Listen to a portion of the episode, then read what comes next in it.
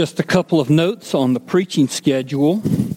Uh, I said that I was uh, going to preach uh, one psalm per month, and um, so this is the first of those psalms, and I intend to preach through the book of Luke, but uh, I anticipate on the first Sunday in February that I'm going to have the joy of preaching Sylvester Pittman's ordination sermon. So I did not want to start Luke uh, until after that, so I will preach this Sunday, Psalm 42. It's actually one of, uh, it was a psalm that was requested. You'll remember I, I am taking requests if you have a psalm that you would like for me to preach. And um, then next week, I'm going to preach Psalm 25, Lord willing. Then, Lord willing, Sylvester's ordination sermon, and then we'll start with the uh, Gospel of Luke. Let's pray together. Father, we thank you for Psalm 42. I pray that uh, as it is a psalm of a downcast soul, uh, for downcast souls, I ask that you would uh, speak uh, to those souls uh, that are before me uh, under the the um, the voice of my preaching, and I pray that this psalm would minister your grace to their heart and to their soul. We ask through Jesus Christ our Lord. Amen. I do not typically ask you to write in your Bible, but I'm going to ask you to do yourself a favor and write yourself in the, uh, a little note in the front of your Bible. I'd like you to write Psalm 42 for when I am suffering. Psalm 42 was written by a believer with a downcast soul for those times when we have a downcast soul. I think that's the reason Psalm 42 was included in the Bible. And I'm asking you to write it down uh, simply because during those times of intense suffering, when your mind is not thinking clearly, you won't have to try and think of an appropriate text from the scriptures to read. You can just open to the front of your Bible, and there it is. Uh, for when I am suffering, Psalm 42.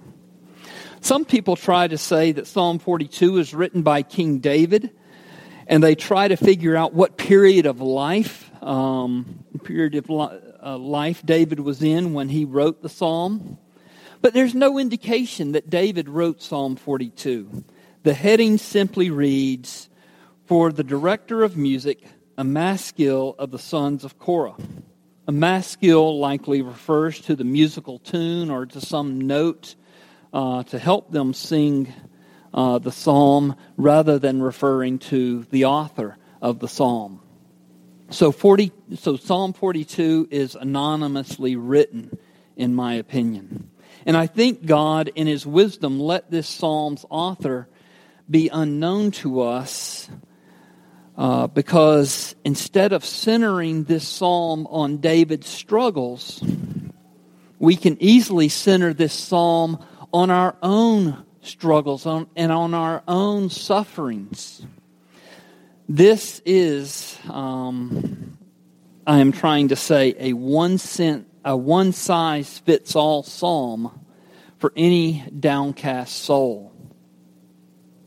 There are many time, I'm sorry, there are many different causes for suffering, many different types of suffering, but the experience of the psalmist's suffering here in Psalm 42 is wide enough to embrace all of us in our assorted afflictions. And these afflictions, after time, induce our soul, or can induce our soul, to become downcast within us. There are several different causes for a downcast soul. It may be helpful for me to go over some of these uh, things that typically send our soul in a, in a downcast um, direction. Oftentimes, physical pain over a prolonged period of time will induce a soul to become downcast. Going to bed with pain, having a fitful night's sleep because of the pain, waking up first thing in the morning uh, with pain, day after day, month after month, can be disheartening. It can lead to a disheartened soul. Charles Spurgeon, uh, whom I am fond of reading, I'm also fond of quoting him in my sermons, was one of the truly great preachers of all time. And this great man was subject to spiritual depression. His soul uh, was typically in a downcast mode. Uh, and there are two reasons his biographers give um, for his downcast condition. The first was physical pain. He suffered from severe gout. Gout is intense pain in the joints. Most often, the pain is in the feet, in one of the large toes, but it may include the knees, the elbows, the wrists, the fingers. And the pain usually lasts from a few days to a few weeks. Spurgeon lived in the 1800s before many of the uh, anti inflammatory medicines had been invented. He had severe gout throughout his body. The, the gout eventually killed him. Intense emotional pain can also induce a soul to become downcast. You lose a spouse that is your soulmate. Uh, you have an unbelieving relative, maybe a child or a parent, whatever it may be. It brings you intense emotional pain, and that, that emotional pain can, can lead your soul to become downcast. The prophet Jeremiah was called the weeping prophet. Everything in his ministry uh, was a cause for weeping. God called him specifically into the ministry to prophesy Jerusalem's destruction and also to condemn the Jews for their ongoing and, and uh, great idolatry, to condemn the, the, uh, the Jewish priest for their greediness and the way that they would take advantage of the poor. He also was called to uh, rebuke the false prophets. And so all these things made Jeremiah very unpopular. Several plots were hatched uh, to kill him. Even his own kinfolk were plotting to put him to death. And although God saved him from every plot, the emotional pain in Jeremiah's life washed over him daily, washed over him like a raging river. And so in Lamentations chapter 3, verses 1 through 20, and you don't need to turn there, but I want to read it to you because I think it's very instructive how this godly man, this faithful prophet, how his soul could become downcast. He says in, in Lamentations chapter 3, beginning with verse 1. This is a little longer passage, but um, I think it's, it's helpful. He says, I am the man who has seen affliction by the rod of the Lord's wrath. He has driven me away and made me walk in darkness rather than light. Indeed, he has turned his hand against me again and again all day long. He has made my skin and my flesh grow old and has broken my bones. He has besieged me and surrounded me with bitterness and hardship. He has made me dwell in darkness like those long dead. He has walled me in so that I cannot escape. He has weighed me down with chains. Even when I call, call out or cry for help, he shuts out my prayer. He has barred my way with blocks of stone. He has made my paths crooked. Like a bear lying in wait, like a lion in hiding, he dragged me from the path and mangled me and left me without help. He drew his bow and made me the target for his arrows. He pierced my heart with arrows from his quiver. I became the laughing stock of all my people. They mock me in song all day long. He has filled me with bitter herbs and given me gall to drink. He has broken my teeth with gravel. He has trampled me in the dust. I have been deprived of peace. I have forgotten what prosperity is. I say my splendor is gone and that I had and all that I had hoped from the Lord. He says it's all gone. He says, I remember my affliction and my wandering, the bitterness and the gall. I well remember them, and my soul is downcast within me. That man had a downcast soul. But it's also helpful to remember that within five short verses, he remembers the God's faithfulness. And he says, Great is your faithfulness. Your faithfulness or your mercies are new every morning. And so we have that verse uh, from which uh, Great is thy faithfulness is entitled and based upon after this, uh, this long recounting of all the hardship that God had brought upon him. This long recounting of how his soul was downcast within him. A person's um, temperament or uh, disposition might lead someone to have a downcast soul. There are those who are particularly prone to having a downcast soul, those who are more prone to having a downcast soul than others. It does not mean that a person who struggles with depression more than others is any worse than others. In fact, if I had the time this morning, I could make a good case for saying that quite often the people who stand out most in church history uh, for um, for being victorious in their proclamation of the gospel and seeing people come to Christ, these people often struggled with depression or melancholy, as it was called in previous centuries. And so a person's disposition simply might lead them to be more inclined to have a downcast soul. And still another cause of having a downcast soul is Satan. We should never overlook him. He is, after all, as Peter says, our adversary.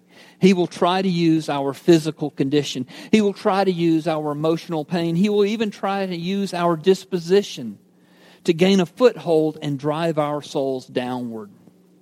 When struggling with a downcast soul, we must always bear in mind that Satan is real, that he is active, as Paul reminds us in Ephesians chapter 6 when he teaches us about spiritual warfare. He says, Don't overlook the schemes of the evil one. The last cause for a downcast soul that I'm going to mention this morning is sin and unbelief. As I always taught my children uh, as they were growing up, sin brings sadness. The psalmist appears to be struggling with some measure of un- unbelief. His spiritual depression doesn't appear to be caused by sin, but once his soul has become downcast, he has a difficult time keeping his trust and his faith in God. So, what he does in verses, um, verse 5 and then verse 11, he begins preaching to his soul. So, look at verse 5. Why are you down, or why are you cast down, O my soul? And why are you in turmoil within me? Hope in God, for I shall again praise him, my salvation and my God. And again, verse 11, the same thing. Why are you cast down, O my soul, and why are you in turmoil within me? Hope in God, for I shall again praise him, my salvation and my God. I think it's important that the psalmist is preaching to his soul. When our soul becomes downcast, it's easy to forget some of the most basic and most precious of God's promises. Additionally, when we're in a downcast state of soul, we're especially susceptible to believe a lie. For instance, in verses 9 and 10, the psalmist cries out, saying, I say to God, my rock, why have you forgotten me? Why do I go mourning because of the oppression of my enemy? As with a deadly wound in my bones, my adversaries taunt me, while they say to me all the day long, Where is your God? So when spiritual depression seems in, God can seem distant and out of touch with us. It can feel as if God has, as the psalmist says here in verse 9, that God has forgotten us. In these times, we must remember that suffering is a typical experience for Christians. There's an error that Christians are prone to believe that says that good Christians do not suffer hardship and should not ever have a downcast soul. But the Bible teaches that Christians will suffer hardship. The Bible teaches that God is a sovereign God, and He, as we just read from Jeremiah a few moments ago, He will send trials into our life in order that we might serve Him. He might send trials into our life to help us uh, grow in our faith and our trust. Tim Keller says, difficulties take away earthly comforts, and then through prayer and reflection on the Word, we are driven closer to God to get His unique consolations. The process is long and in many parts painful, but the fruit is a spiritual poise that no trouble can dislodge. God does not wait for us at the other end of our sufferings so that He can cheer us when we get through them. Rather, God walks with us right through our trials, right through our troubles, right through our sufferings, right even through our depressions. He never leaves us, He never forsakes us. And the psalmist had to remind himself of this fact. Look at verses 6 through 8. He says in verse 6 my soul is cast down within me. And he doesn't stop there. He doesn't wallow in his depression. He says, Therefore, I remember you from the land of Jordan and of Hermon and of Mount Mizar. Deep calls to deep at the roar of your waterfalls. All your breakers and your waves have gone over me. By day the Lord commands his steadfast love. And at night, his song is with me, a prayer to the God of my life. And so his soul is presently in a downcast state. Therefore, he reminded himself to remember God. And verse 7 is this is an intense picture of suffering. And I don't know what it means when it says deep calls to deep. We sang earlier in the service the deep, deep love of Jesus. I think this is the opposite of that. I think the deep calling to deep is not a picture of a field of daisies. In fact, what I think is happening here in uh, the psalm is the psalmist, it appears to him that the river depths are calling to the ocean depths to send all the raging waters of destruction toward the psalmist. Therefore, he says, as the deep calls to the deep, it, sends as it, seems as if the deep are sending the roar of waterfalls washing over him, and the breaking waves are sweeping over him. It appears that there is a dreadful conspiracy of hardship and woe that are rushing upon him. The waterfalls are just falling continually upon him. Wave after wave of woe and destruction and suffering are beating against him. Just as the waterfalls and waves never stop. So his sufferings are incessant and overwhelming. Verse 8, therefore, is vital for the psalmist um, to remember when he is going through such circumstances. Verse 8 By day the Lord commands his steadfast love, and at night his song is within me. I prayed to the God of my life. Remembering, remembering that God loves us.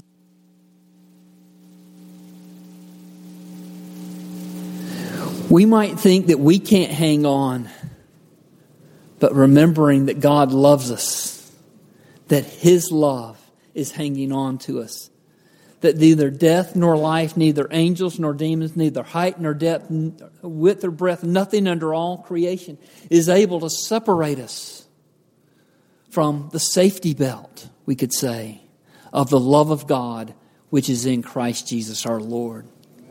No matter how much we struggle, no matter how hard things get, God loves us. Therefore, we can hope in God. God loves us regardless. If the sun is shining and the birds are singing, God loves us regardless of whether the darkness of nighttime has enveloped us. God loves us regardless of the hour, regardless of the circumstances. By day, the Lord commands his steadfast love, and at night, his song is with me when experiencing a downcast condition. It's tempting to withdraw from God and His people. In other words, it's tempting to withdraw from attending worship. Have you ever done that before? Life is so difficult. I'm not going to church today. Life is not so difficult. I'm not getting out of bed today. That's the worst decision a person can make. Look at uh, verses 1 through 4 the psalmist, in his suffering, longs for God. He says, well, he says he pants for God as a deer pants for flowing streams. He longs to go to the public. excuse me. He goes. He longs to go to public worship where he can meet with God. He remembered with great fondness going into the house of God with the shouts of joy and praise among the festive congregation. He was not content to worship God in the privacy of his house. He needed the encouragement of other believers to help his soul worship God as he desired to do. So, verses 1 through 4 As a deer pants for flowing streams, so pants my soul for you, O God. My soul thirsts for God, for the living God. When I come, see, he's not staying where he is, but when, when shall I come and appear before God? He's on the move going to the place of worship. My tears have been my food day and night, while they say to me all the day long, Where is your God? These things I remember as I pour out my soul. How I would go with the throng and lead them in procession to the house of God with glad, glad shouts and songs of praise, and multitude keeping festival. Apparently, for whatever reason, the psalmist was unable to attend worship.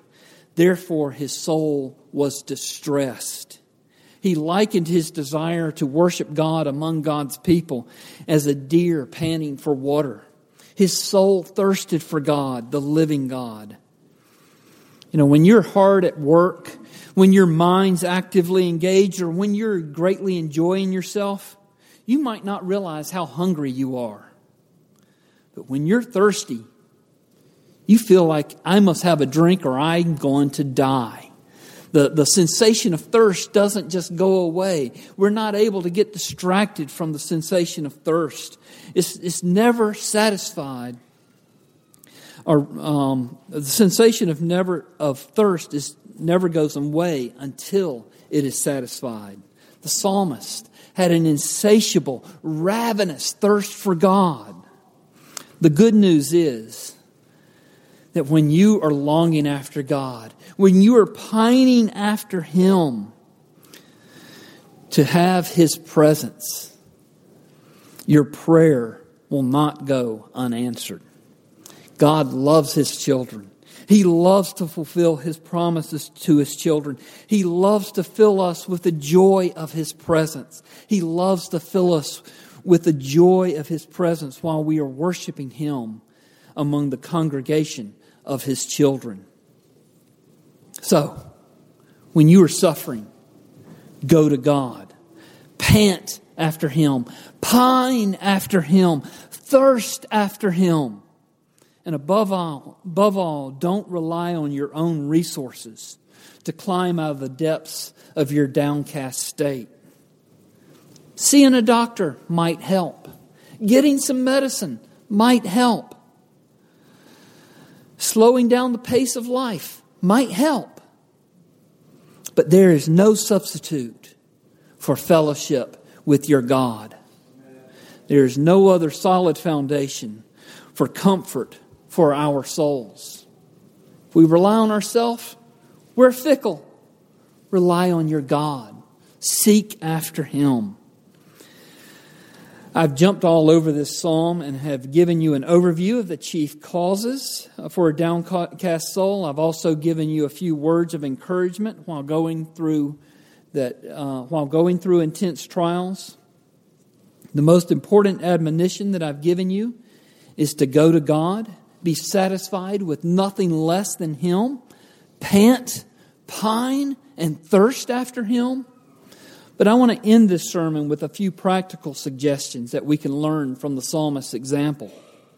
First, do not lie down and commiserate in your misery. The psalmist, even though his soul was downcast, he didn't give up. Go forward even when you feel like don't, even when you feel sorry, go forward even when you do not feel like going forward. Pursue God. Dwell on His promises. Redouble your prayer life. God, I don't feel like praying today. My soul is downcast. Therefore, I'm going to pray for 30 minutes instead of 15. I'm going to pray for an hour instead of 30 minutes. Attend worship and fellowship with God's people, even when you don't feel like getting out of bed. More importantly than that, you should talk to your soul. Look at verse 11. He says, He's talking to his soul here. He, he asked his soul, Why are you downcast, O my soul? And why are you in turmoil within me? Hope in God, for I shall again praise him my salvation and my God. He questions his soul. Why are you downcast? Why are you in turmoil? And he speaks to his soul and he says to his soul, Hope in God, for I shall again praise him, my salvation and my God. So he's talking to himself. He's addressing his downcast soul. He is talking to his downcast soul rather than letting his downcast soul talk to him. When we are suffering spiritual depression, we make the mistake of listening to our flesh oftentimes. And there's a lot of unhappiness that comes from listening to yourself instead of speaking to yourself about God's love and His goodness and His promises. When we listen to ourselves instead of speaking to ourselves, we hear a lot about yesterday's problems. We hear a lot about today's hardships. We hear an awful lot about tomorrow's fears. Listening to ourselves, talk to ourselves, has a soul crushing, depressing effect upon us. But speaking to your soul about, um, about God and about His great love for you has an uplifting effect on your whole outlook on life. And so say to your soul, put your hope in God, for I will yet praise him, my Savior and my God, even when you're at the depths of your depression. Finally, remember that you are never walking the downcast road alone. Our Lord Jesus knows what you're going through. He is not aloof from us. It might surprise you to know that our Lord Jesus walked down the same downcast road that we as Christians walk down. I believe our Lord Jesus prayed this psalm in the same way I am urging you to pray it. He was, after all, the suffering servant. He lived his whole life being hated simply because he was sinless. He was mocked by the elite simply because he loved the outcast. His miracles were rejected because they accused him of being demon possessed. His ministry was refused because he preached grace. Even his own disciples deserted him at his most needful hour. His anguish was such that he sweated blood as he cried out, Not my will, but your will be done. And on the cross, he cried out, My God, my God, why have you forsaken me?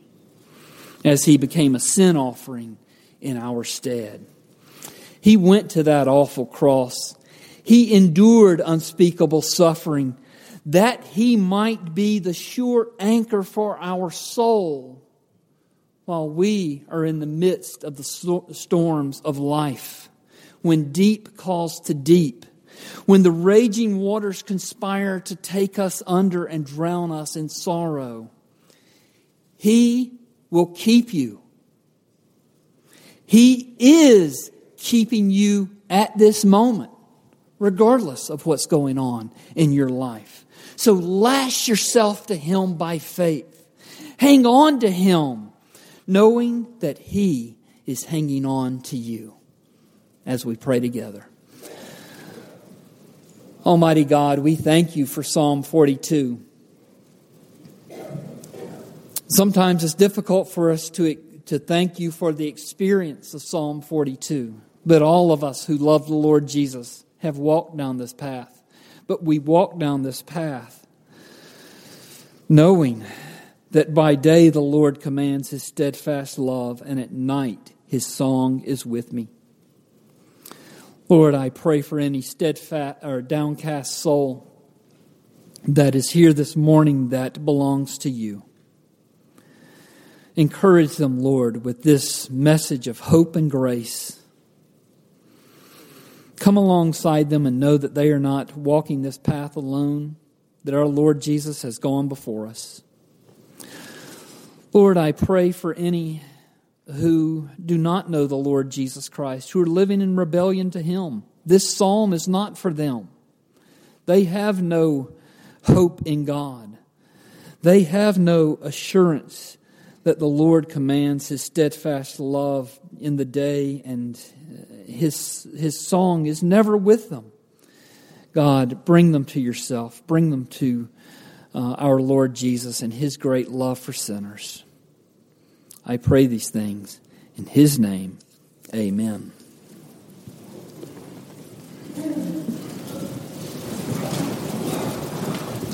Please take your bulletin. In the back of the bulletin, you'll find the words, some of the words to Psalm 42. We're going to have an opportunity to sing this psalm.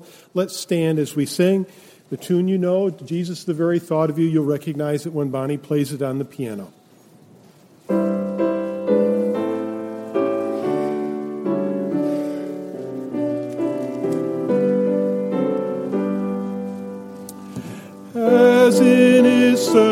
Thirst a fainting heart to water brooks doth flee, so pants my longing soul, O God, that I may come to thee. My soul for God, the living God, is thirsting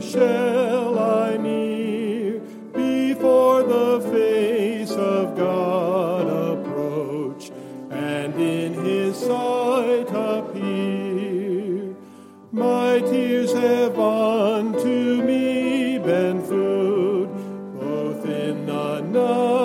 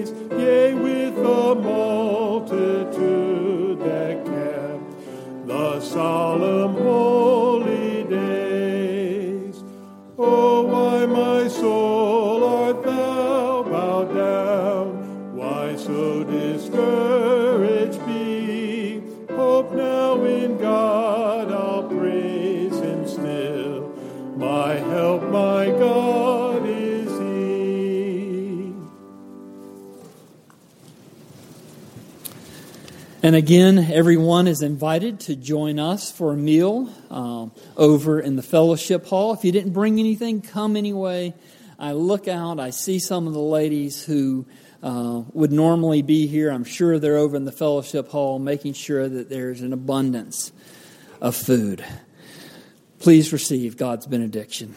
The grace of the Lord Jesus Christ and the love of God and the fellowship of the Holy Spirit be with you all today and forevermore. Amen.